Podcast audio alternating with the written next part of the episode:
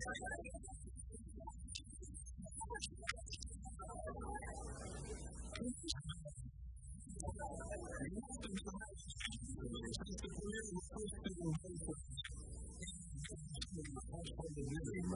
I believe we're going to look at some uh, footage of that motion picture now. Uh,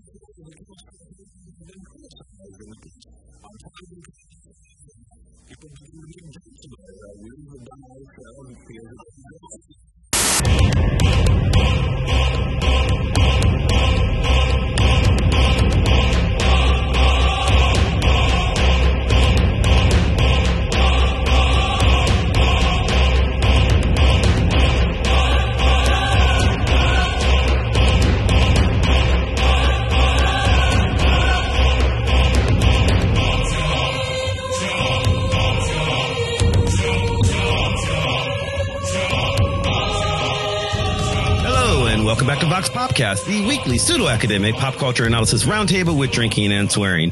My name is Christopher Maverick, but you can call me Mav, and I am coming to you live from Pittsburgh, Pennsylvania. We are now on the sixth day of the coronavirus occupation, and I am here once again with my co-hosts, No, Wayne no. and Hannah. How's it going, guys? Good. We're we're recording from a distance. It's it's this remote Yes. thing, so we're not we're not infecting each other with anything other than our madness.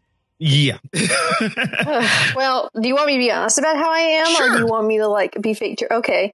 Um, I, I mean, I'm like because we all work at universities and colleges. I'm deeply concerned about like what my students are going to do because like all like all across the com- country and probably more since we've recorded this, like schools are shutting down, and some of Mhm. those places are like shutting down dorms and like where where are our students supposed to live? Because Did you guys shut know, down dorms?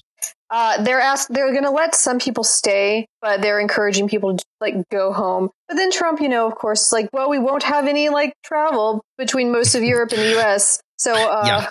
how how are international students supposed to go home? It, like, it's it's a giant mess. We should not forget that you know. But, Like with with both like university students and like public school students, like a lot of the services, including food and like shelter, come from the mm-hmm. university slash mm-hmm. school. So there's a lot to take into account here, and we should all do what we can to make things easier on students as we transition in this new time. Also, like, and I, I feel this, and this is not like the main thing, but also, you know, it's a lot of people's senior year slash the final year of their graduate school, and like, there's questions about is graduation going to happen? Will I get to see my friends in person before we all go in separate directions? Like a lot of mm-hmm. award ceremonies have been canceled, and like that's really like heartbreaking all on its own because you know you spend years and years and years with people and then suddenly a pandemic happens. Yeah and- yeah um we have our, our, for for my school our dorms are still open but classes have been canceled. Um, i mean some places like harvard i know which is not where any of us are but they were on the news they they shut down and they're shutting they're shutting the campus down. They gave kids you know 48 hours to get out. They're like basically uh, be gone by sunday or so I guess 72 two hours. Um, because so leases in the Boston area in March are so easy to get. Yeah, yeah, and like you said, especially you know if you're if you're from if you're from Massachusetts and you can just go home to your parents, great. But if you're from you know San Diego or London or you know you know Australia, good luck. You know it's it's crazy right now. So well, we have my campus hasn't shut yet, but I'm I'm actually afraid of that. We're one of the few community colleges uh, in the country. We have dorms yeah, So oh, hi Nicole. Nicole's the same back. thing. so you, you guys, you guys, you mentioned that before. You guys have dorms on your campus. Yes, we That's do. weird for a community college, but I guess like you assume most of them are local ish. It it's it is kind of weird. Um, we do have some local students. Uh, we also have, I think it's more of the sports teams that we have some people from out of state. We have a few international students, very Mhm. small group, but uh, but yeah, I the article that I was reading was talking about one of the problems with with all of this shutdown is a lot of places, a lot of schools are saying we're just going to switch and put the first couple weeks of spring term online. Mm-hmm. But this article was pointing out you need to remember that these people didn't sign up for an online class. They may Right. not have Yeah. reliable access, or they may, if they can't get into the library, they may have to be trying to read this stuff on their phone. And we all know that desktop applications don't always translate well to the phone. Mhm. And especially where I am. Well, well, I, I was talking with a friend of mine who teaches at Pitt this morning, Mark Best, and Mhm. you know they're on break this week. They've extended the break, but when they come back, they're all going to yeah online classes. And Mark's kind of like, yeah, I really haven't done that. I need to figure out what to do somehow in the next week. Yeah, I should call him because I, I, um, I, I was uh, our our friend Jeff w- mentioned that he had talked to Mark and and said this, and Mark said the same thing to him. And I've done it before.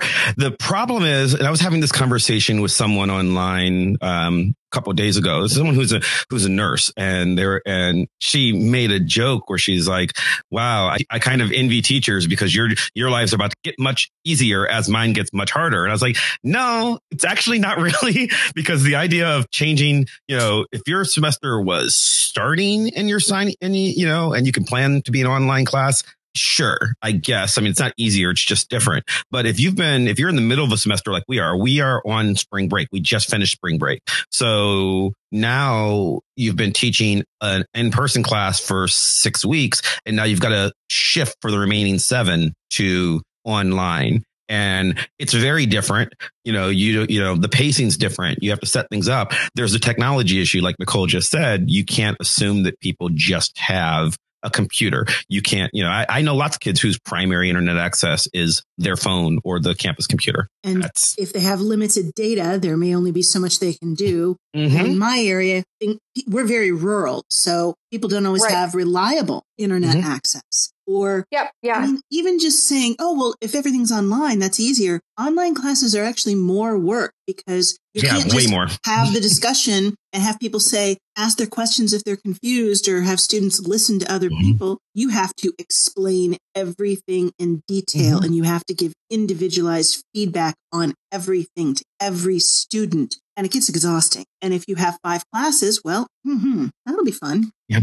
it's like, more work for the student and for the teacher. Uh, it's, I mean, it's not what pe- people think it's going to be way easier. It is not. Um, ha- having as someone who teaches them, it's not. And some people aren't good at them. Yeah, but also like some people have not ever been trained to teach online, and they're suddenly Mhm. being asked to teach online. And also, like, I think there's this misconception that teaching a class is like a professor's like, I'm teaching 19th century literature. I will throw five books on this syllabus. When actually, like, a good teacher, like, it's very purposeful course design with goals and assignments structured around those goals to like help students meet their targets. And like, you Mhm. pick the books you do for a reason. And if you do something in person, you design the class around being together in person. Like if you want Mhm. students to like have a debate or like do do gamified gamified learning. If you're online, like what you can do totally changes because the medium changes. Mhm. And like some people like have like have been posting online on Twitter and talking about their experiences teaching online, and you know they spend years translating what Mhm. they did in the traditional classroom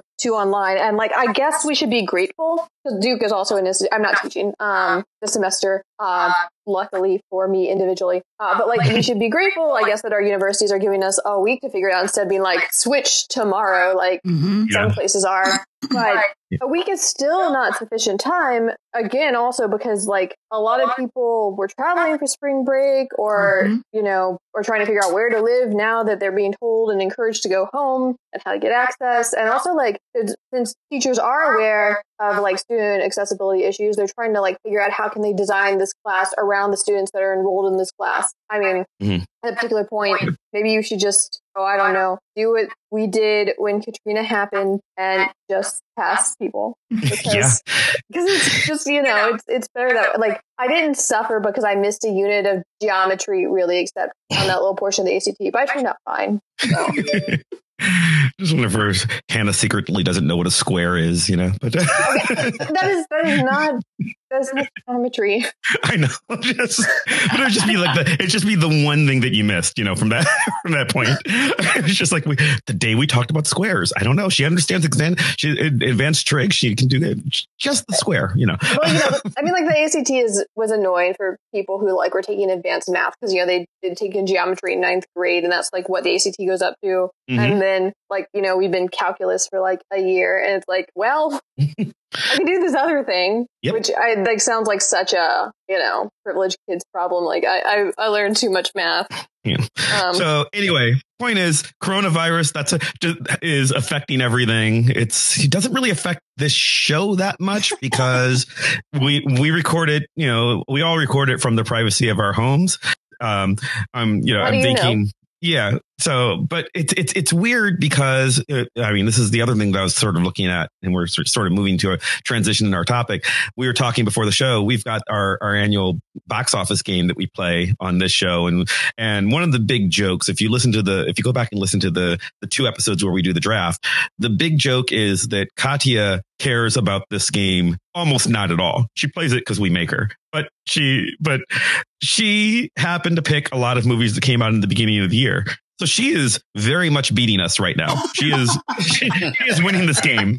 And every day because of the coronavirus, I see another movie gets canceled or pushed, you know. So she, she's in the lead. She might stay there because it's entirely possible that no other movies are going to come out this year. I will, I will say, like, don't. I mean, I'm not encouraging you to go to the theater because social distancing is a thing, but it really is a shame that Onward is not doing well because of the coronavirus. Because it's so good, you guys. Like, it is like it. Like, I think that a lot of Pixar films like are really like strong. I, I thought that Toy Story 4 was very manipulative and like kind of a tired old formula that a lot of Disney movies. Actually, I feel like Toy Story 4, Frozen 2, and Wreck It Ralph sequel, Ralph Breaks the Internet, were like basically like very like By the numbers. by, well, not even by the numbers. They all were the same plot Mhm. of like we must split up the like main characters. They cannot be together. Oh, sorry, spoilers. I guess. Um, like like we can't we can't let people just stay together. They have to like grow apart.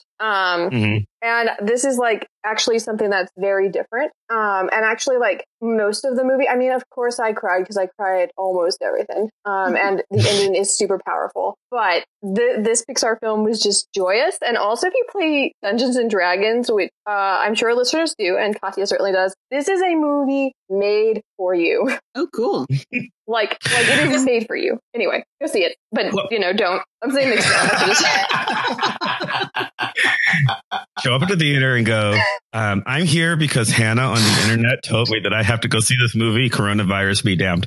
Um, so, so anyway, well, this, I mean, this is a kind of an awkward segue into our, you know, not so serious topic, but this was, uh, this was suggested by our friend Joe from the Protagonist podcast who hoped to be here, but couldn't because he's just busy. Um, but his, t- he said someone suggested this topic for his show and he's like, it's not right for us. So you guys should do it. Um, and, and his thought was, what happens when something is supposed to be the next big thing and then it doesn't happen? Um, now, and the best way I can think of to explain this, we talked about it a lot more on, um, on the blog post, but things that are not quite one hit wonders. They might be a one hit wonder. They might be a zero hit wonder. This is the thing where, where people are like, Oh my God, the next big thing is going to be X. And it could, could be an actor. It could be a book, it could be a comic, a video game, and it gets all the hype in the world. Yeah. And then nothing happens. like, it, like it comes out and people are just like, Oh, that thing. Um, I think the prime example in, in movies right now was, um, Universal's Dark Universe from a couple of years ago, Oh, yeah. where they were like, Oh, yeah. we're, yeah, we're going to have a shared sucks so universe. bad? but Yeah, and guys, they're and the mummy back. just did not happen. Yeah, but well, they're bringing it back yeah, they're trying to- they? yeah. yeah. well, they're gonna keep trying until it works. That that's that's their thing. But like they were like, oh, the Mummy with Tom Cruise this is gonna be awesome. And then we're also gonna have Angelina Jolie, and we're gonna have Russell Crowe, and we're gonna have Johnny Depp. And then the Mummy came out, and they're like, yeah, about that. No, we made a horrible mistake after after wasting a hundred million dollars on like their intro graphic and everything. And it's just like, no, no one wants this. This is a bad idea. Tom Cruise would have been better in that movie about 30 years ago. Tom Cruise was better at a lot of things 30 years ago. Well, I and just, I, Tom remember when I saw the movie and I thought his character being basically sort of a self centered jerk. It's like, okay, if you're that way in your 20s, you may, you can learn and grow. If you're that way in your 50s, you're just an asshole. Ye- yes, but, But also, that was not the why would only I problem watch with that any? Why would I watch any mummy movie if it doesn't star Rachel Weisz and Brendan Fraser? True. I, True, true, Like, true. We're alive. they are alive and available. Those two were were very good. I, I have a lot of things I could probably say about a mummy movie and critique it about, you know, the time and the place and the thoughts. It's just so good. Like I, I just don't want to critique it. I don't want to think critically. I just want to watch it and enjoy it Mhm. and and appreciate that a librarian is the hero. hmm well, what are some other examples? So, like the ones that I was thinking of, I, I, you know, we always have the dark universe. Um, I thought about Hayden Christensen, who was supposed to be a huge actor. Like everybody was like, "Oh my god, he's going to be amazing. He's going to be Darth Vader." And, and then people saw those movies and they're like, "We don't want Hayden Christensen," and it just ruined his career. um, I, It almost I think- ruined Natalie's Portman career too. yeah, well, no, but she she Yeah, came back though. Yeah, no, she came back, yeah. but people apparently believe she couldn't act, and like she had to have other people Right. speak like speak Yeah. for her. Yeah, Yeah. Um, and I was thinking about, you know, we had um, uh, M. Night Shyamalan, who a- a- after The Sixth Sense, which everybody who wasn't me loved, I thought it was all right. Um, but The Sixth Sense, he's going to be huge. He's going to be the biggest director of all time. And then he made a whole bunch of movies where people were like, oh, What? Oh, what the no. fuck? Hang on, hang on. He's bounced- he's bounced back. Unbreakable was so back. good. yeah, yeah. He's he bounced back a little bit with with um with uh Split. And then Glass was, you know, It was like- fine. Yeah, Glass was fine. Basically, I was like, "This is this is not a horrible movie." like, I, I like enjoyed Wayward Glass. Pines like got some buzz. hmm He was he was like he's doing he's like getting work though, which is more than you can say for some people who we've just Right, forgotten. right. Hayden Christensen, you know, he he he need he needs your help. You know, um, I mentioned um, I mentioned uh, Send in the- donations too. yeah in the blog I mentioned Piper Perabo and Izabella Miko, who starred in one of my favorite movies, Coyote Ugly, and I just picked it. It's, and it's not really one of my favorite movies. I just picked it because I figured most people would be like, "What?" And What? then. And who are these people? And then Nicole, you you actually answered. You you commented back, "Oh, I you know I love Piper Perabo." I'm like, nobody's supposed to know who Piper Perabo was. That was the entire point. I, I also know who she is because of Covert Affairs. yes, which is the show that she's that she landed on after Coyote Ugly.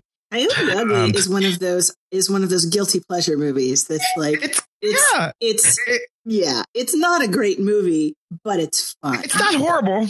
Well, you know, it's and I think that I think that that's a good example of something like this where people promoted Coyote Ugly. Coyote Ugly came out at a point when theme restaurants were becoming big. You know, you had you I mean theme restaurants and I mean that in two ways. I mean things like like uh Planet Hollywood was being big and there was a i can't remember Tyra Banks had like a models theme version of Planet Hollywood that I don't remember the name of and there were there were all these theme restaurants at the same time um restaurants like Hooters and uh, and a lot of things that were essentially, essentially trying to be Hooters also becoming big. And Coyote Ugly was this bar that had already existed, and they tried to franchise the bar around the same time. Um, as because you know why not? So they built one. They built one. In, uh, the original ones in New York. They built one in Vegas. They were building all these, and then they put out this movie. And it seemed like from the trailers, you watched the the Coyote Ugly trailer, and you think you're going to Hooters the movie. That's what it looks like. It's not about that at all. It is, you know, like you, you, it essentially markets itself as though this is a movie for guys. You want to see hot girls dance on tables, blah, you know, like that's, that's what the trailer looks like. That's not what this film's about. This is the Coyote Ugly is a chick flick. Like yeah. very much so. Yes. it is, and I don't mean that in a because I like chick flicks. Yes. Obviously, I'm. I mm-hmm. said it's a, but it, but this is not a movie for dudes. You know, this is a this is this is a movie that it's a date movie or a movie you go to. A, a female goes to with her girlfriends because and go, yep, yep, yeah, I know. I've had guys treat me like that. It's that kind of movie. It is, it is almost fried green tomatoesy. it, it really is.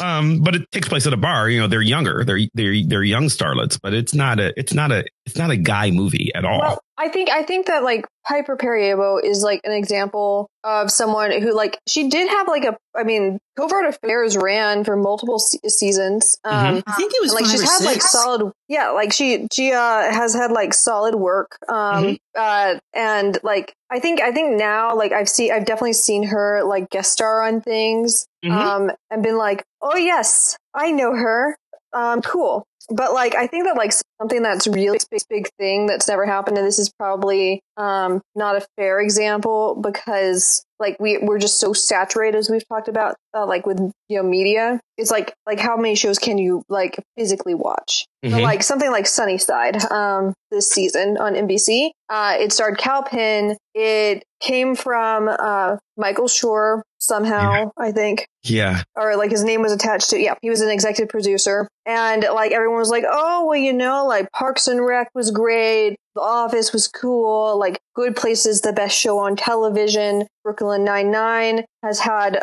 a really amazing run and an amazing resurrection still a good show like surely this will be like the next like inspirational comedy that's super timely and then it was like bad slash no one watched it and got canceled super quick But did you see it? So here, here's saw, the- like- my thing with Sunnyside. We did our we did our episode about pilots. Um, seven, you know, at, at the beginning, you know, right before last fall, and that was one that I was actually sort of excited to see. i was too and then I forgot about it. Like I've never watched it. I, I literally forgot that show existed till you just mentioned it right now because it's like it looked this looks interesting, and then like oh this and and I like the cast and I like the production team and and then like you said, there's too much media, and I literally forgot that movie that show existed till just now. And and I will I will just give you the quantitative data instead of like my long-winded review. Like it has like a 36% of approval on Rotten Tomatoes, Tomatoes, which like to be fair, Rotten Tomatoes is a terrible like website aggregate thing for like TV shows because people only review like one or two episodes and pilots are kind of blah.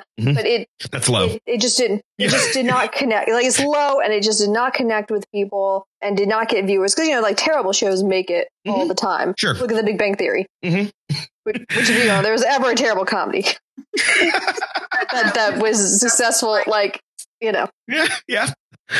Oh, okay. So, and then uh, other examples. Well, from again from from Coyote Ugly, I, I mentioned Izabella Miko, who I don't think anybody but me has ever seen her in anything else after Coyote Ugly. Um, she's good in Coyote Ugly, and she's good in other stuff.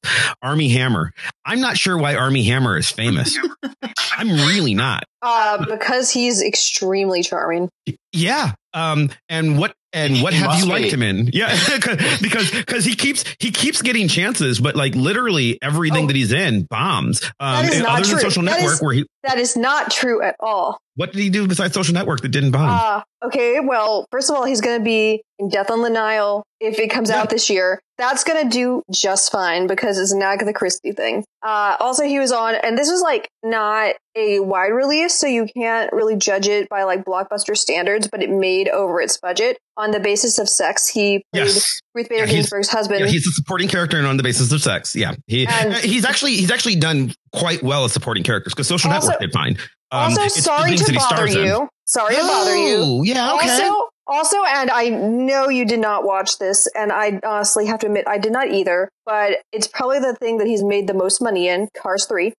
Also, he was in, he was Oliver in Call Me by Your Name, which Cars three actually critical bomb though. Oh, yes, but it made a shit ton of money. And Yeah, Call yeah. Me by Your Name was extremely profitable and won a lot of awards. And he was Yeah, but he's not the star. wonderful. He is the secondary character. He is the love interest. He is amazing. it would not work without their chemistry. It would Okay. not. Like, Okay. have you seen the movie? You can't. You can't talk about it if you haven't seen the movie. No, no, I, I understand. I'm just, I was just thinking, like, I was thinking he was, you know, when he first broke, they tried to make him into Hollywood's. He was going to be the next it boy. He was going to be Hollywood's big leading man, and it hasn't happened yet because I actually like it. right. But then he keeps picking stuff like Lone Ranger, um, like he and and he, and Man from Uncle. He keep like every time he tries Man to make a thing Uncle where he's fine. Like, like it was like like It it didn't do well, but it was Yeah. It was it wasn't like it wasn't the Lone Ranger, which I do not I- have to I'm see not to talking just. about quality at all. I'm just talking about the fact that he was supposed to be. He's supposed to be the person who, like, he was.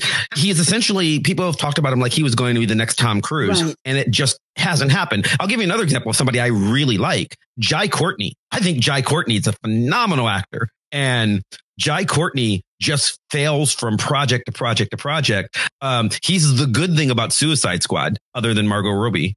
Um, he's great in it. Yeah, he's great in it, but like everything that he does, people are like, oh, oh, that didn't work out. Oh, let's try again. Right. Nope, Well, nope. I mean- like, like, we want Jai Courtney to happen, but Jai Courtney is like fetch. You know, he's just not going to happen. I mean, that's, that's kind of like the same. Like it's kind of the same for James Marsden, who I Yes. really like because I find him Yeah. to be extremely like compelling on screen. Like he he like was an amazing Prince Charming in Enchanted. Um, and you know, um, like a very like so so romantic comedy, but you know, Twenty Seven Dresses like works because he and Katherine Heigl have chemistry. Mhm. Um, but like his big thing now is Sonic the Hedgehog. Um, And and he- Westworld. oh yes, but like Mhm. like I think part of the thing is is like we expect everybody to like like all these actors to like break out and like be Mm-hmm. like a megastar, but there aren't actually that many megastars because even like Right. someone like Chris Pratt Mhm. who he, I don't I don't think he's a megastar. I think he got lucky, got cast in Parks and Rec, had solid work, and then got Guardians of the Galaxy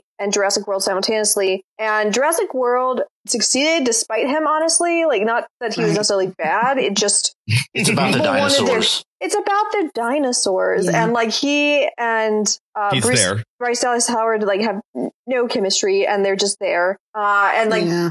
like he's fine in Guardians of the Galaxy, but you know, he's he's basically just playing like a more asshole, heroic, simultaneously version of Andy Dwyer. So like, Yeah. I, I- I mean, like he has a franchise, like he has some franchises going on, but I, I think that like like the, a lot of the people were mentioning, like they have solid work. We, there's just like a media saturation, and they're taking like roles that might not be like I am Tom Cruise and I will make Mhm. seven billion Mission Impossible movies till I'm, you know, dead. Um, and then and I then like assume Tom Cruise is immortal. I just, I, I just assume.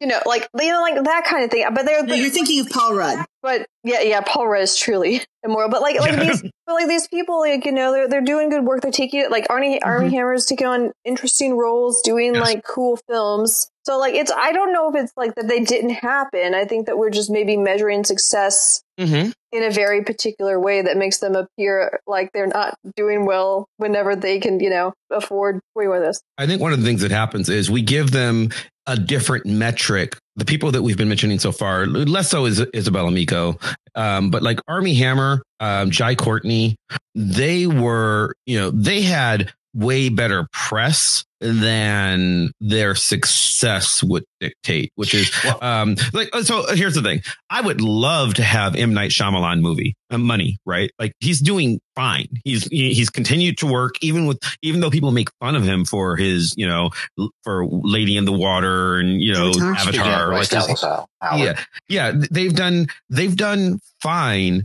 Um, and I think there are a lot of working actors, working directors in Hollywood who are doing fine. So with Piper Perabo, like I'm sure she's doing just as fine as Maria Bello, who's also in that movie, and Izabella Miko, who's also in that movie. But like at the time, people talked about her like she was going to be huge. What? And then it didn't happen. So she seems like a failure, which isn't necessarily fair because lots of things fair, fail. And she's not failing. She had a hit TV show. Well, not a hit TV show. She had a TV show It that ran a- for a long time. It was a hit for USA, which Right, is a yeah. different metric than Yes. NBC. Yes, exactly. She had a TV show that, la- that lasted for a while. So good for her. You know, Well, and that's it. It is. I mean, we're talking about you know the premise of the show is things that were supposed to be the next big thing. So we're talking about not just people who you know failed or not. It's they were presented in a certain way when they first appeared. There was Mhm. this ex- there was this expectation around them, and you know this is true in music, this is, you know movies, books, whatever, you know, franchises. Um, you know, I can name the difference between next big thing and one hit wonder. You know, Yeah. um, and and I do think there's a subtle difference there, uh, which I, I I don't maybe I can elaborate on as I go for it. it out here.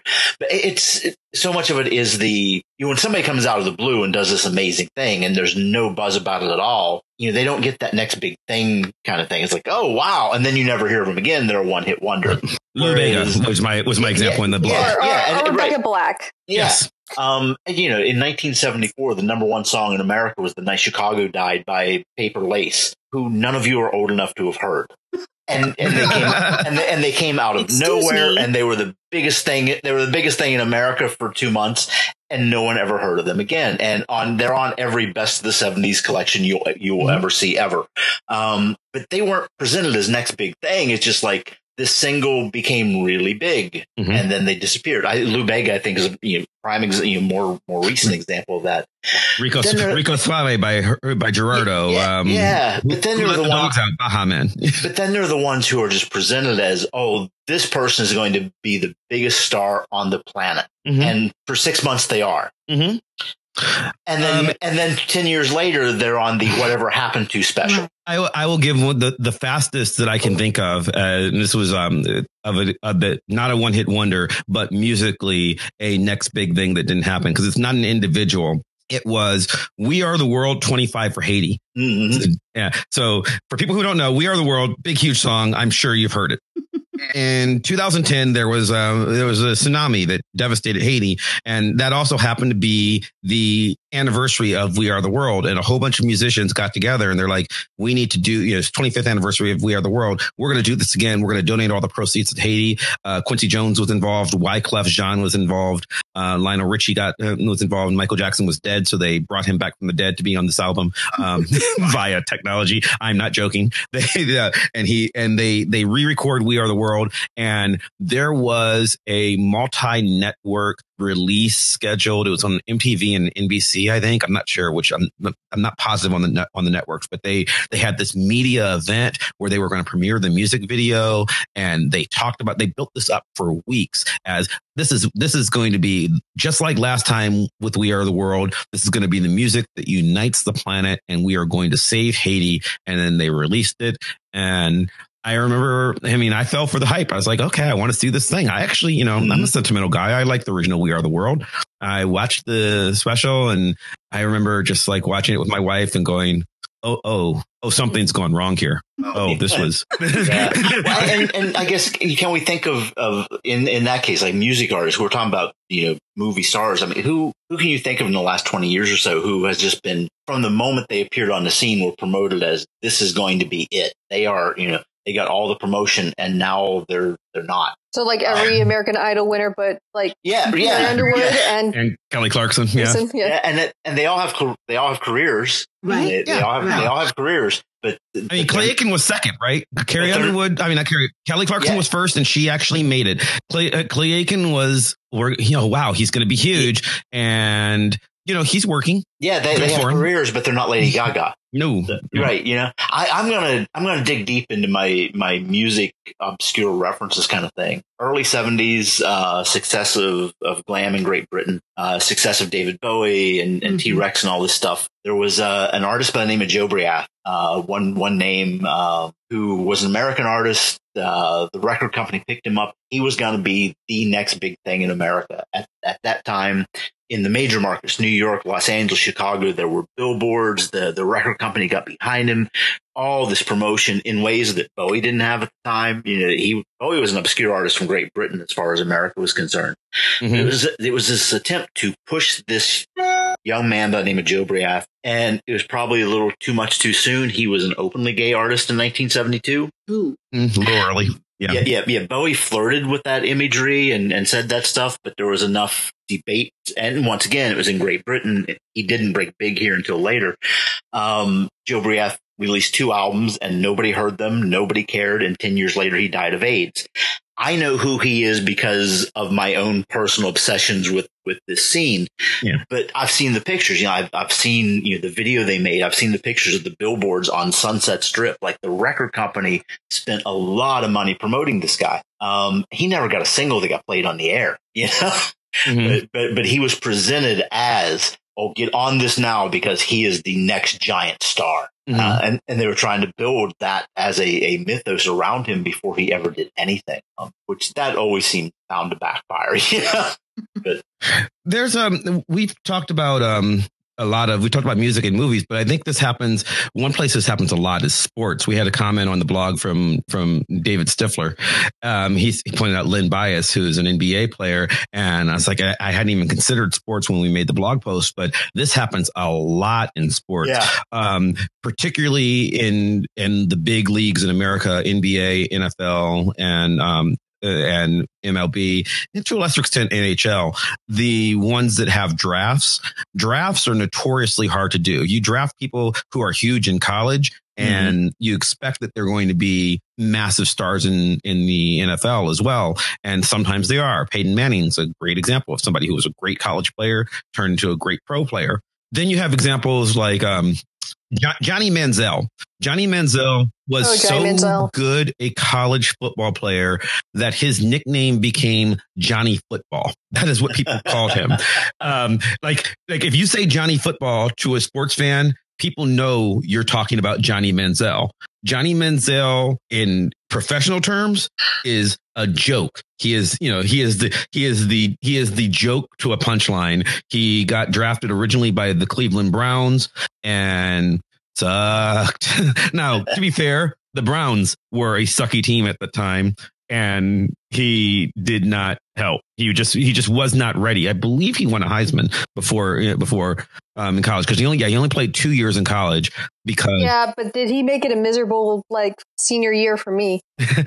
oh, was he? Is he? Uh, he oh, he, I didn't actually. He, he, yeah. So Texas. So like in my college time, mm-hmm. uh, I actually might have been my first year after college, but like in the, the time that I was in college, Texas A and M joined the SEC. Mm-hmm. So some of our first games against Texas A&M happened like right toward the end of my college career, like the first year I was at Duke, and uh, yeah, Mississippi State did not do well against well, Texas A&M. So anyway. just to just well just to show how good he is.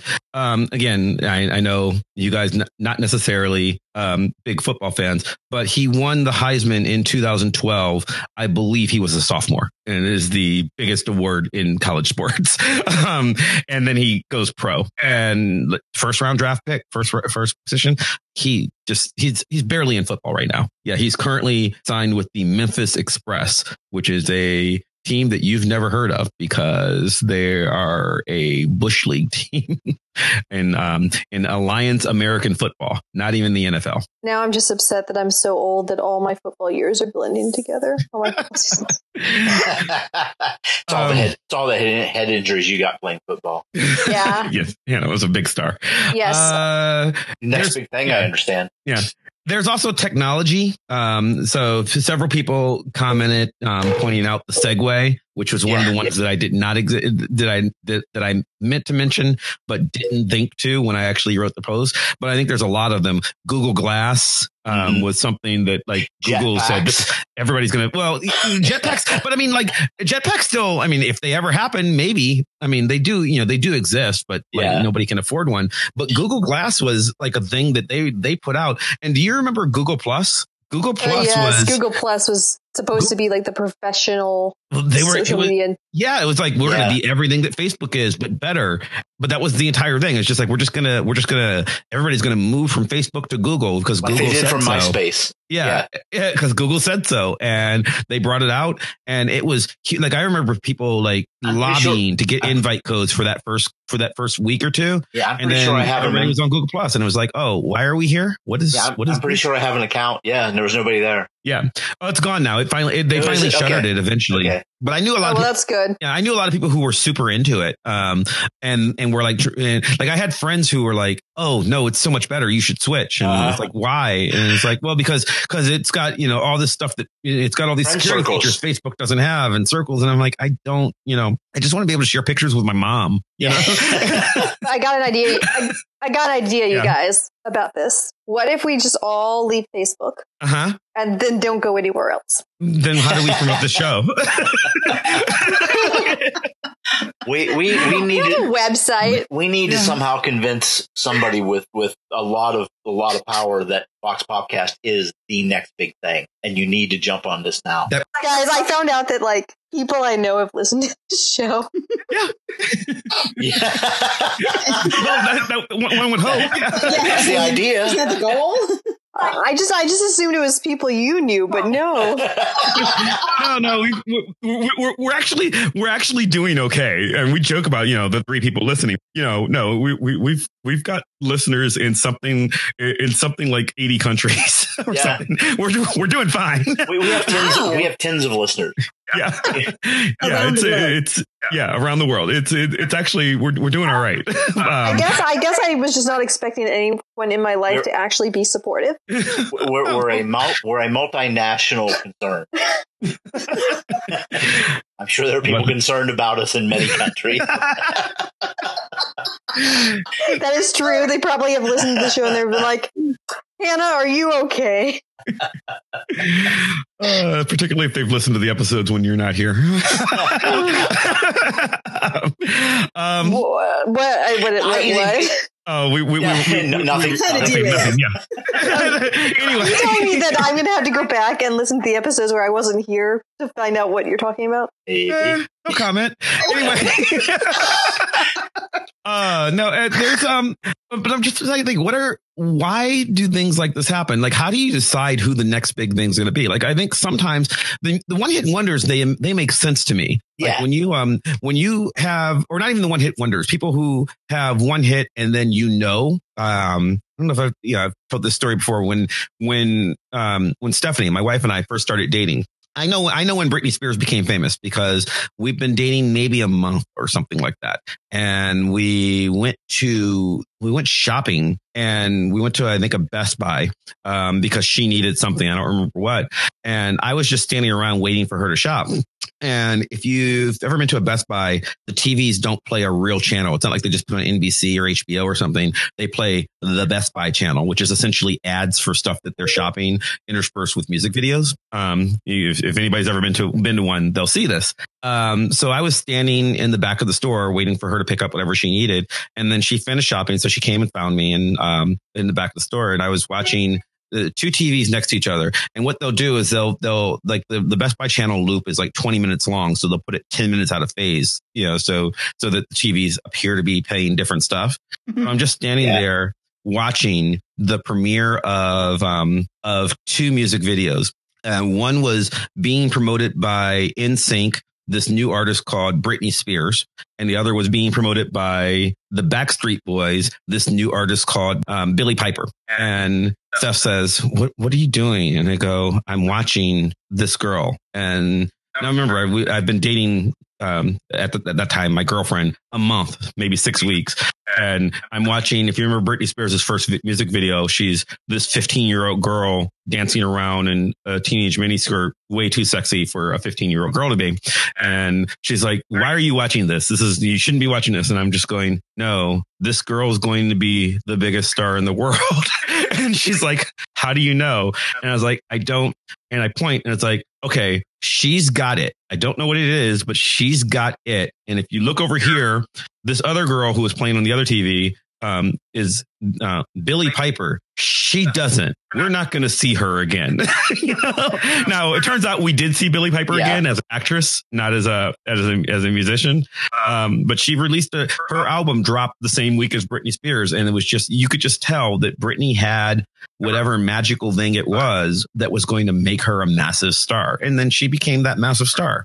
Um, but I think sometimes you know people have that massive star potential and then it doesn't happen, right? Mhm. Like you don't become Britney Spears, you become a Billie Piper, and if you're lucky, you end up on Doctor Who. Right. there are worse fates. Yeah, yeah. Well, she's a working actress now. Yeah, I don't think she records music anymore. You Yeah. know, she is a working actress. She's on. She's on. She did a TV show which I loved called Secret Life of a Call Girl, um, Mhm. which is great. It- it's uh, she it was was on- she was on Penny Dreadful. Yeah. Wow. um, but her music career went nowhere. And they, you know, and she had the backing of like all these producers, and like this, she's gonna be huge. And you know, she was, a, you know, she was an okay singer. She was a cute sixteen year old at the time, and you know, it just didn't happen. Um, and I guess So your entire Britney question is, did. what is the it? You could see it, but could you Yeah. describe what it is that Britney had that Billie didn't? Uh, I don't know that I could. I mean, Yeah. so uh, there was a point where it was it was fun to make fun of Britney Spears before she like you know had legitimate mental problems. But like, I think that when she was 15 years old, like people you know people make fun of her for being a bubblegum pop princess, but she is a legitimately talented singer. Mhm. Like she's it, like there's there's that, but a lot of people are talented singers. She also has you know, from an objective pop culture aesthetic, she is even at 15 and e- at 15 or at 40, whatever she is now, 35, 40, however old she is now. Um, she is attractive and has a stage presence where you feel like she is a good um she is good at projecting a performance Mhm. that I think is going to like there's um people get people get mad at me you know obviously we'll get political for a moment but like um I have friends who get mad at me when I say when I say something like um people are talking you hate Donald Trump and somebody somebody argued with me recently online said you just hate Donald Trump because he's a boring old white man and I said, well, he is old, a man and white. I would never say he was boring. And I have liberal friends who will get mad at me. It's like, of course he's boring. He's awful. I'm like, no, no, he is No, he- objectively he is not not boring. boring. He is objectively charismatic. I hate everything he stands for, but I think that if you if you think that anybody can be Donald Trump, they can't. The man turned zero talent, intelligence, or you know, or, or understanding of the law into the presidency of the United States because he is legitimately massively charismatic, also rich. But like there are a lot of rich people. Michael Bloomberg is rich Not and his charismatic. yeah, and not charismatic. And so he didn't get to be president. Donald Trump did. And I think that that's worth recognizing. He has, Donald Trump has something aesthetically about him that makes him a good performer, that makes people want to listen to him enough to vote for him. Well, he Which was is on scary. reality TV. Yeah. Like he he like learned like reality TV and Mhm. like how to talk and how to be like a person that people want to watch. But he was famous for 20 years before that. Yeah. yeah, was but like the you know, but like what's interesting is like the like the like cable news especially treats our lives like it's reality TV, which I mean, admittedly, Mhm. does feel bizarre and like sometimes I look at the news on Twitter and I'm like, okay, is this a parody tweet or is this real? I can't tell anymore. I'm not even joking. I just I sometimes cannot tell anymore. But like you know, That like may an upcoming show, by the way.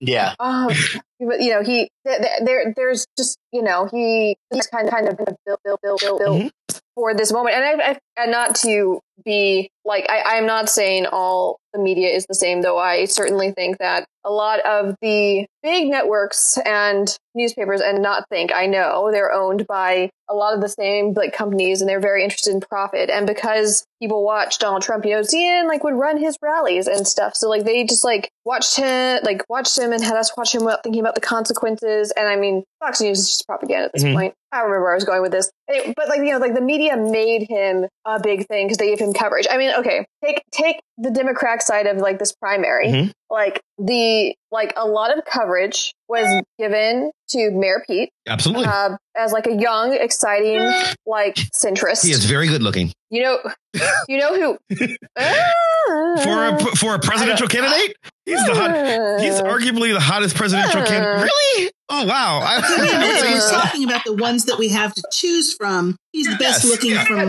But no, no, no, no, no. from the gods. But, but, but. Uh, I wouldn't say he's but, okay. Maybe, maybe, maybe he just opened his mouth and talked, and I wanted to punch him because he Oh. reminds me of every male grad student I've ever I, like sat in. a I agree with that too. um, but maybe, maybe I just can't see it. But my point to to take this back um, is, you know, who else was young and dynamic and really interesting and was actually one of my like top choices as a candidate, Julian Castro. Yeah. Uh, like, how, how much how much coverage did he get? well, yeah, no, no, no I, I, I agree with you. I, I agree with you. I'm just thinking, you know, and, and I'm thinking that's that thing right there, right? Like, I remember when this first started happening and when, when Mayor Pete was first breaking, I had several friends who were like, um, now again, I'm a political junkie. And if anybody who knows me, or even if you listen to the show, you, you've probably picked up on that.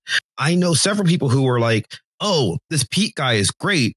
Won't it be great if the if the eventual if the eventual ticket is Elizabeth Warren on top with with Pete as the as the vice presidential candidate? And I was like, why would you want that? And they're like, well, because they'd be great together. And I'm like, you don't know anything about Pete Buttigieg. Like clearly. They agree on nothing. and that became clearer and clearer as the debates mm-hmm. went on. But at the time, I was just like, he, he disagrees with her on like every fundamental issue of her, of her platform. She's not going to pick him.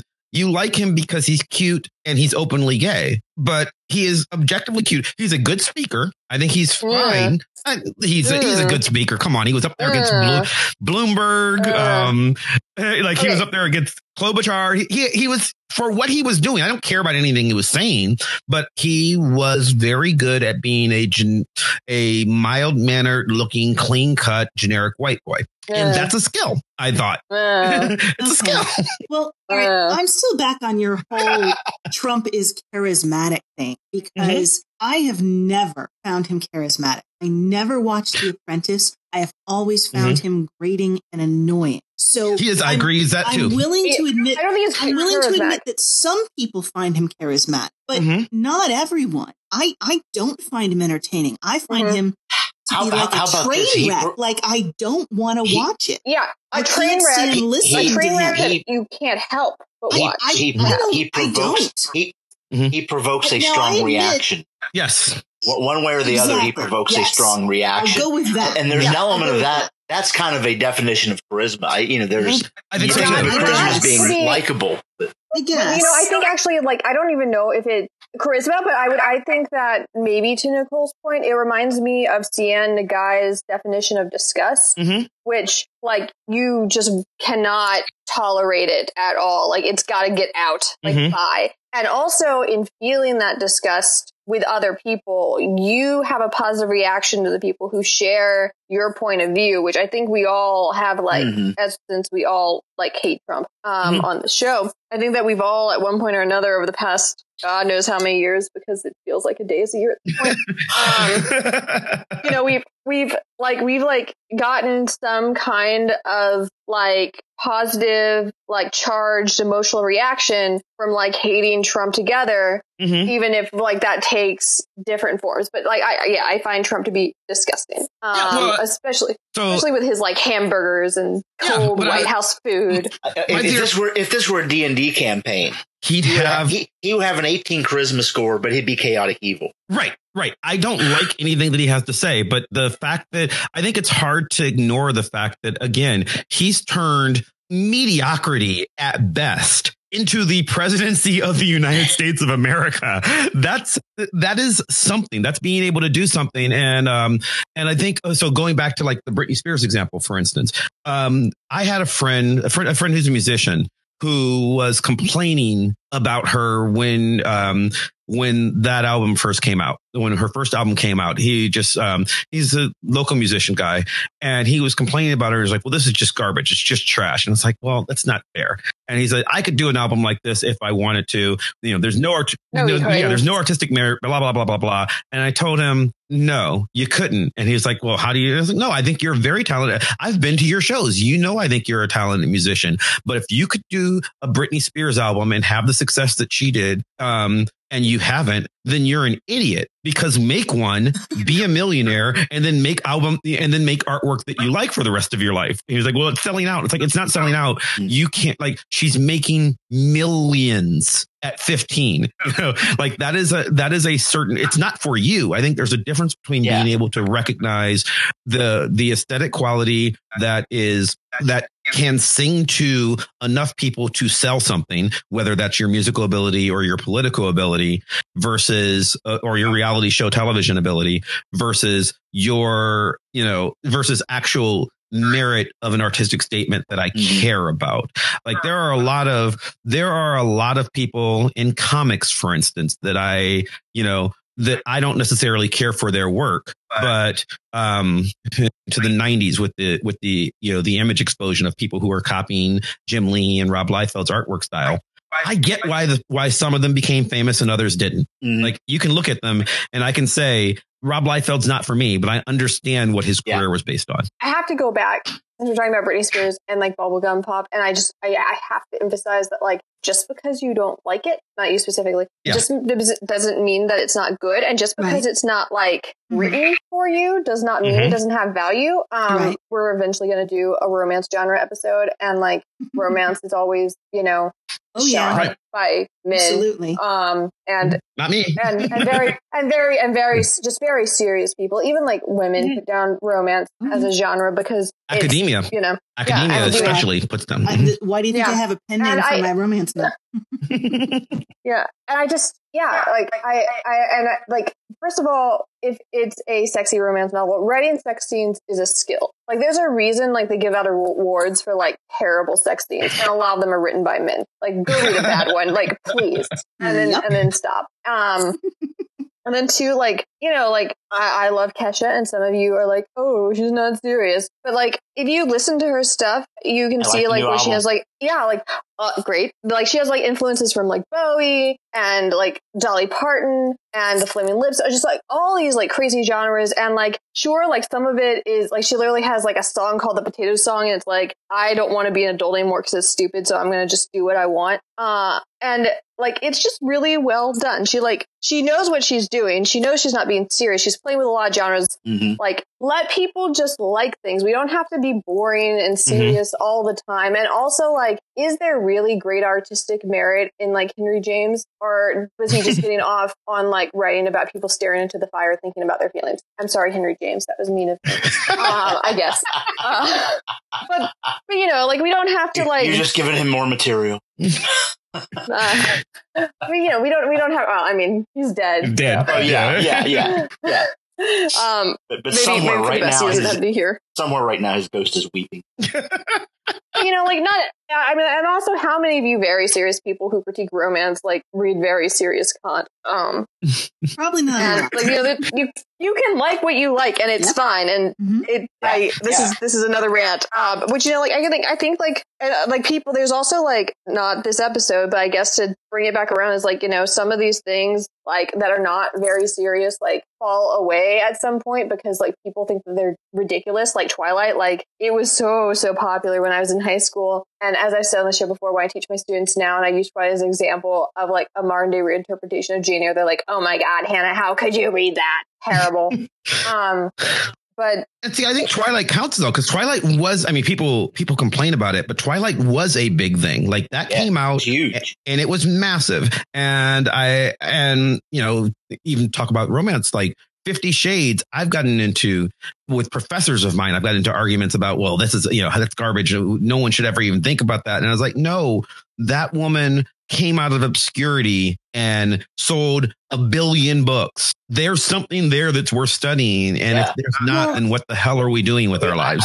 I, I, I you might not one- want to study it, I, but I think yeah. one of the things people forget about in the study of pop culture is that pop is short for popular. Mhm. Right. Yep. And and Ah. as much as I think Twilight is not well written and Fifty Shades is even worse, I Oh, yeah, it's so bad. respect them for a couple of things. First of all, Twilight got a lot more people, teen teen people reading, Mhm. right? At least at 1st Mhm. and then suddenly the movies were coming out, and it was I'll just wait till the movie comes out. But Yeah. Mhm. and then Fifty Shades came out and it opened up a bit more of a dialogue about romance novels and erotica. And so even though I think it's Mhm. not well written and I read the And first one and you'd have to pay me to read the other two, um, I I do respect it. Plus, frankly, I respect her. You took a piece of Twilight fan fiction, rewrote it, and made a shit ton of money off of it. Good for you. Right. I mean, like I, I- I think I that like could do- also like you know a lot of things that were big like in the 19th century Mhm. if i if i said the moonstone which people still read. A lot of you would give me blank looks. Um even though like it is like the mystery novel that led to like who done it mystery novels. Um and we again still read it in classrooms um and talk about it a little bit in terms of like law and literature like sensation fiction which is also a genre that is like dead now. It, it was like you know a three decades long thing basically and then it evolved into other things. But like you know and but we still like note things like dickens and Austen and like there's a, an Emma adaptation now even though we might see like Austen is old. It's actually just gotten more and more popular. And I think Twilight like also got like a couple years ago got a re-release for like its 10 year anniversary where she flipped the genders to try and make a point, but I don't think she made the point she was trying to make. Um, and like the Hunger Games is getting like some sort of prequel, and I've been finally waiting for like the Artemis Fowl movie, which may or may not come out again this year because of Corona. Uh, but like like like some things like come back around, or like you know you discover a movie that didn't really happen, and then it becomes like a cult classic. So it's not like all of these things like go away forever or you know like technology just moves at such a rapid pace it's hard for certain Mhm. things to stick um Mhm. I think that, that, there's a certain amount of that that's always been true. I mean, you go Yeah. back to history of music and all these people who are going to be the next big thing, and you've never heard of them. The Mhm. shelf life for most performers are, are really pretty small. hmm I mean, it, it- it's easier. It's easier, I think, to maintain long term notoriety if you just sort of you sort of build eventually, where people are like, oh. Wow, that person they've got they've got twenty albums now. Maybe we should pay attention. Kansas is opposed still to- recording. Yeah, or yeah, and and but I think that like sometimes, you know, here here's an example of self promotion. Um, one of my favorite things, you know, and we've uh, we've talked about our feelings on award shows and everything, but I am fascinated with the concept of egotting. If you're not familiar, and I think most of our listeners probably are, to win an EGOT is to win an Emmy, a Grammy, an Oscar, and a Tony Mhm. To win all 4 Mhm. awards, all four big awards in America. And not that many people have done it. And it's a big achievement if you are an actor, singer type. Um, and the term was coined by Philip Michael Thomas, who, um, at the time he said he was, you know, when, when he was, he was the co-star on Miami Vice and he didn't said in an interview, um, he was wearing this necklace that said EGOT on it. And the, the interviewer, what is that? And it's like, it says EGOT. And it's like, what is that? It says, it's, a, it's an Emmy, Grammy, Oscar, and a Tony because I believe at the- at the rate my, my career is going, um, in about five years, I will have achieved all four of them. And that was in 1986, I think that interview came out. And at this point, says two, he, he never quite made it. He didn't make it. And if at this point, I think he has one, two, zero of them. He's got none of them. Um, so, so he is just as close as I That am. was a little But, like, harsh, Mav. he is. He got none Yeah. of them. He said he was going to, and he didn't. And he, I don't think he's been nominated for anything. He might have been nominated for the Emmy. Don't think he was even nominated for the Emmy. But he's he certainly has no Grammys or his music career failed horribly. They didn't put him in movies. It's just something that he wanted. But at the time, you know, they were interviewing him because he was getting quite a bit of critical acclaim for Miami Vice. And it was like, well, after this show ends, you're going to be huge. And then this show ended and Philip Michael Thomas fell off the edge of the planet. You know, like, like where have you seen him since then? He, he does, he has a voice acting part in, in the Grand Theft Auto series, you know, like hey hey video games are our dominant media now it is, but it wasn't when he got to be a voice actor in one. like he's just like he's and nobody knows it's him. Like he's just his career didn't go that way. So you know, I, I said Pia Zadora um, was it was an image that I posted on the on on the blog, and nobody knows. Like I don't think uh, the reason I didn't talk more about her in the blog I- was because I, I- feel like I feel like our listeners today. she's not even famous enough to have on been, the radar no. at all. Yeah, to, I, I, I saw her movie in the theater. yeah, yeah. Um, I- Her movie, I can't remember what it's called. Yeah. Neither can I. Hannah, do you even know who she is? Because you're younger. no Okay. yeah. Yeah, I would- Yeah. yeah, which doesn't surprise us Yeah. anywhere in the slightest. I, She was all over the place, like literally all over television. And like she had an album. She's an actress, singer, model who was supposed to be massive for like literally five minutes in like 1986. Yeah. or something like that. Like, uh, like it, it- she was just, uh, she was supposed to be. and- and- The movie was Butterfly, and she did win a Yes. Golden Thank you. Raspberry Award Yep. for the worst actress and worst new star for that. yes, yes. Yeah. And and that, that's the thing. I saw that movie in the theater, and there's a reason she didn't go on that much of a career. yeah, she was. Yeah, like before that came out, they were talking about her. Like she's like, oh my god, this person's gonna, this woman's gonna be amazing, and she she was not.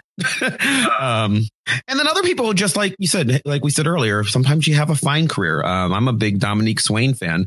Um, I wasn't even sure if people would know who that was. Um, that's like Piper Perabo. Dominique Swain in like a five year period in the 90s, um, yeah, 97 to 2002, she did a dozen movies, and I've seen all of them, and she's great. And then she's basically disappeared. like I don't even know if people know. Do you, do you guys even know who she is? no She I, I, do- I know the name. she was like probably the most famous thing that she's done that lasted in the in in culture that people remember and it wasn't like necessarily the best of the roles but she plays lolita in the remake of Lolita. Ah, okay. I knew I knew the name. Yeah. All that. Yeah. Um, so she, so, and that was supposed to be her big break, break the role and her performance was critically acclaimed in it.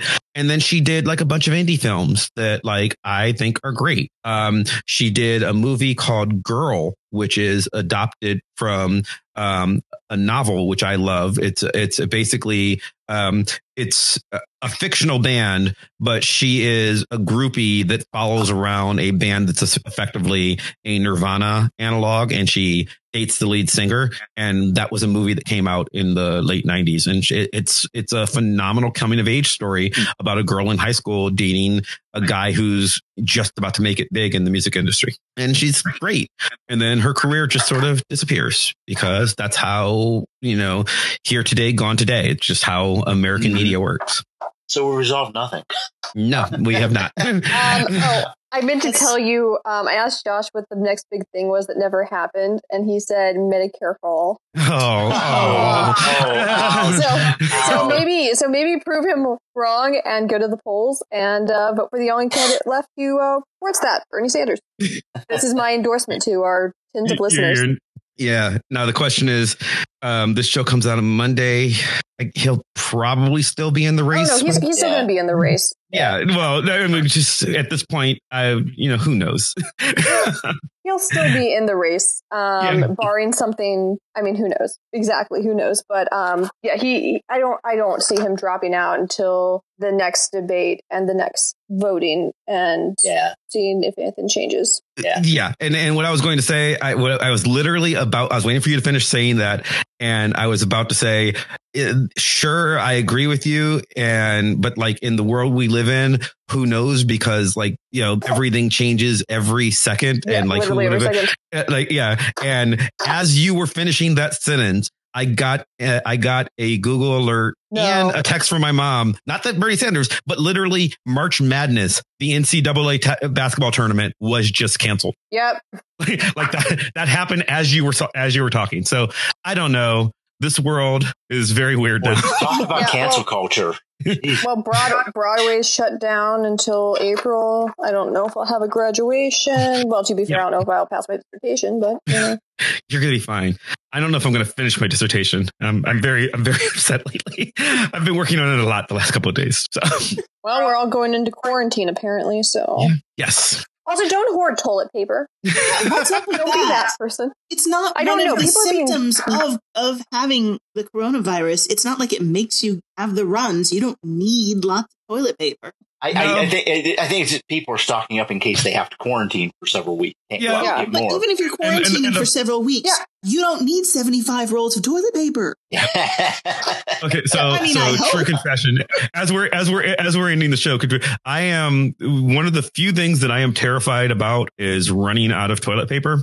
So I'm I have not been hoarding toilet paper any more than I normal normally do because I have I, I have a crate of toilet paper delivered to myself from Amazon, like subscribe and save, literally every month, and by that I mean that I set things up. So literally for years, I have always had at least one crate of toilet paper in the basement because I make sure that like I, you know, the, the next one delivered is always enough for, you know, so I'm, I'm good for six, seven weeks, you know.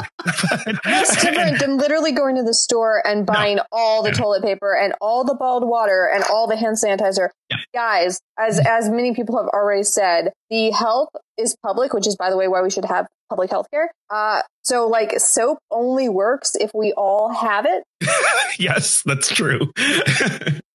yeah. Yeah. It doesn't, it's, it's a, it's a well, weird at least, at least, at least now I know where to steal toilet paper. If I yeah. so need to, Oh. so I need to, I need to hoard a shotgun is what I'm saying. oh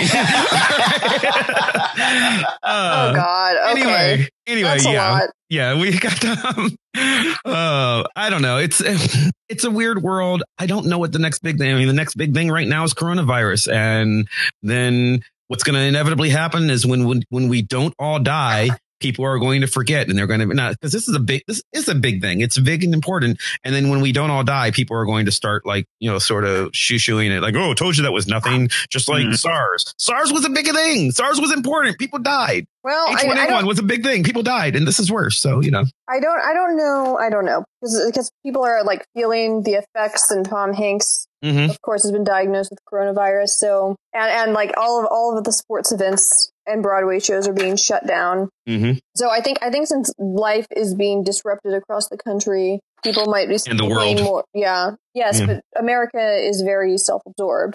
Yeah, And that's what, true. what happens what happens in Italy and China, of course, has like no impact on us until now. It It does. um, but like since like it's not like you know Katrina where that was isolated to an area.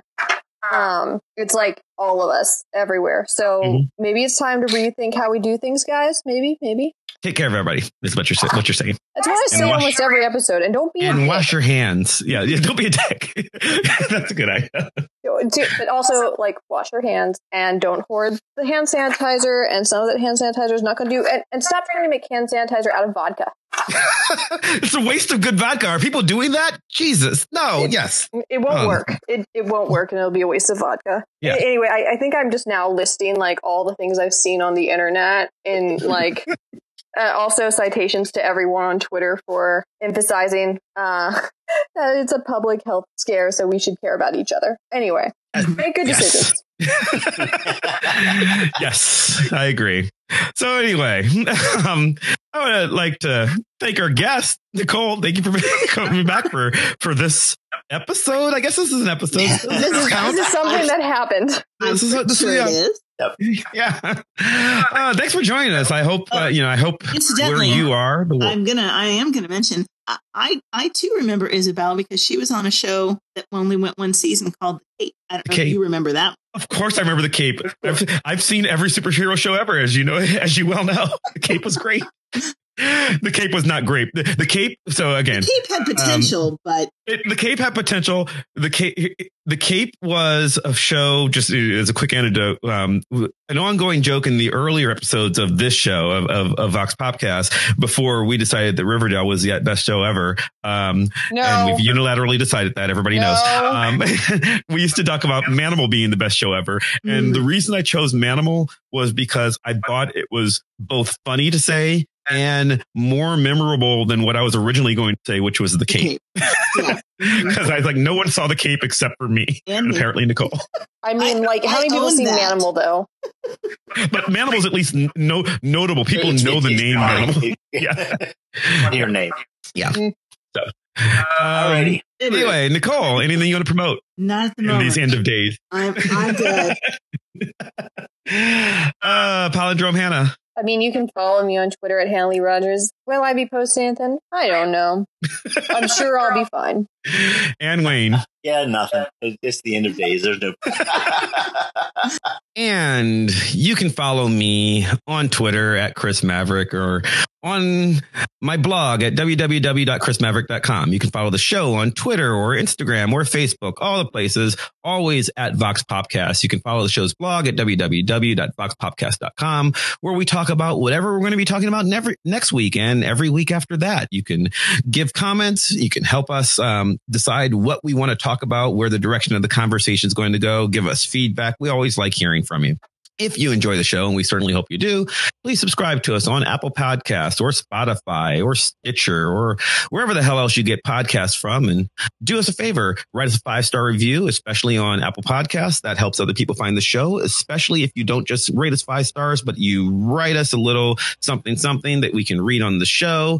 Um, and it makes us feel good. And that's important in these dark, dark times because we don't want, you know, we want to be the actual next big thing and not a forgotten flash in the pan. And I'm okay with not being the next big we're going to be the next big thing. It's going to happen. It's going to happen. Uh, well, you know, you can make it happen. um, I would like to thank once again our guest Nicole for joining us. I'd like to thank Maximilian of Thoughtform Music for our epic theme song, building ever so more epically and playing us out. I'd like to thank you at home for listening. Stay safe, and we'll see you next time. Bye. Bye.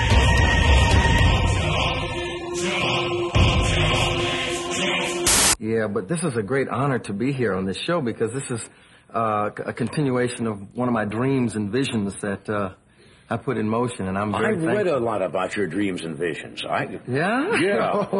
I want to tell you, you really come out with some uh, some interesting statements. Uh, the press, uh, I pick up magazines, and the press kind of got on your case. I saw an article here. You don't mind if I? Mm-hmm. No, no. It said uh, the ego has landed, huh?